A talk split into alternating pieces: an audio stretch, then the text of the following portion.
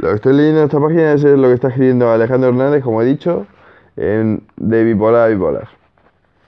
Autólisis y suicidio.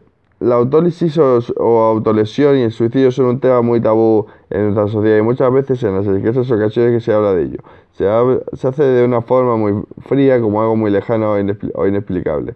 Sin embargo, el tema de tratar. Las estadísticas avanzan. La mitad de las personas que padecen han intentado al menos una vez acabar con su vida. Hasta un 13% de la población bipolar muere por esta causa. Como cualquier aspecto de la enfermedad, creo que su análisis es necesario y ayuda mucho a la hora de combatirlo. Los, atentos, los intentos de suicidio portal suelen concentrarse en dos momentos muy concretos de nuestra gráfica vital, aunque el primer supuesto es mucho más escaso que el segundo.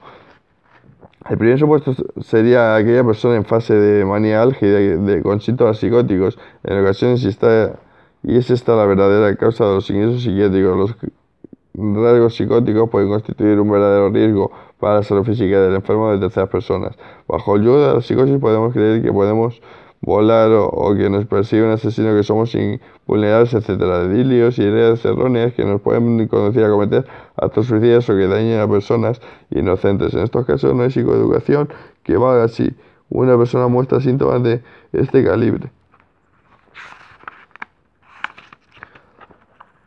Lo mejor que le puede suceder es que le, lo ingresen en una unidad psiquiátrica de internamente breve hasta que con el tiempo y con potente tratamiento farmacológico estos síntomas remitan. Que sé que muchos afectados portan bien los internamientos como algo traumático y como un fracaso personal. Sinceramente, al pensar en que yo mismo podía dañar a alguien o cometer suicidio por culpa de un brote psicótico, puede, o desde aquí pido que si alguna, alguna vez manifiesto síntomas de tal magnitud que alguien me ingrese sea un familiar, policía, la policía o quien sea, que con ese gesto literalmente me estarán salvando la vida. Segundo un puesto constituye la gran mayoría de los casos y ocurre cuando un afectado portal acaba de pensar por el estado más intenso de la depresión mayor y apenas se ha recuperado. Una persona de este punto aún tiene muy presente el sufrimiento, las ideas negativas de la depresión mayor y por desgracia empieza a tener algo de energía para llevar a cabo todas las acciones. Los intentos de suicidio en estas circunstancias tienen un grado de éxito alto. El peligro radica en que, a diferencia de otros cuadros suicidas, el suicida portal en este estado no usa las tentativas de suicidio como forma de llamar la atención. Bajo el mutismo que experimentan como parte del episodio suelen planear minuciosamente y de forma muy discreta aquello que que pretenden hacer. Normalmente no comunican a nadie sus intenciones, ni siquiera sus ideas negativas de baja autoestima, inutilidad, etc. Una persona en este estado solo piensa en acabar con el sufrimiento que padece y en acabar con el dolor que causa a sus seres queridos. Es muy difícil por parte del, entorno de la persona actuar precozmente ante una situación así. Los afectados por tal en esa fase de la gráfica vital somos muy poco comunicativos y pasivos. Mi humilde consejo es que estemos especialmente atentos a este punto de la enfermedad. Debemos intentar que la persona verbalice sus ideaciones negativas, no intentar razonarlas, pero sí evaluar el peligro subyacente que puede haber. Los ingresos hospitalarios por cuadros depresivos no suelen ser frecuentes, pero sí hay riesgo de autólisis o suicidio, se, hará.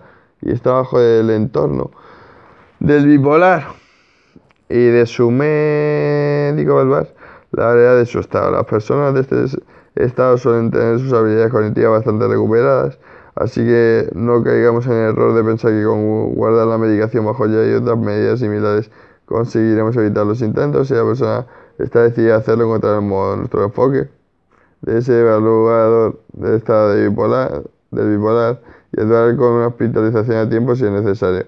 En este punto es clave la colaboración entre familia, entorno, psiquiatra y, e incluso psicoterapeuta. Sé que hablar de este aspecto del tema es muy duro, a mí mismo me cuesta en algunos entornos, entornos. Sin embargo, debemos romper el tabú en torno al suicidio porque es el primer paso y la única forma de combatirlo. Sé lo que es estar en esta que he descrito anteriormente y yo mismo he cometido un intento de suicidio. El estado de dolor y sufrimiento que nos llevan a cometer esta atrocidad no, se puede explicar ni razonar. Mi postura personal ante ello es sencilla.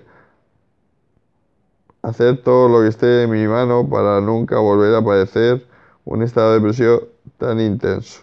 La psicoeducación es una arma muy poderosa, pero parte, pero parte, ah, de ella es conocer sus límites en lo que se refiere a los intentos de suicidio. Hay que ser fuertes y firmes a todos los familiares, parejas, hijos, hijas de bipolares que hayan pasado por este trance, mi, mi sincero apoyo y respeto.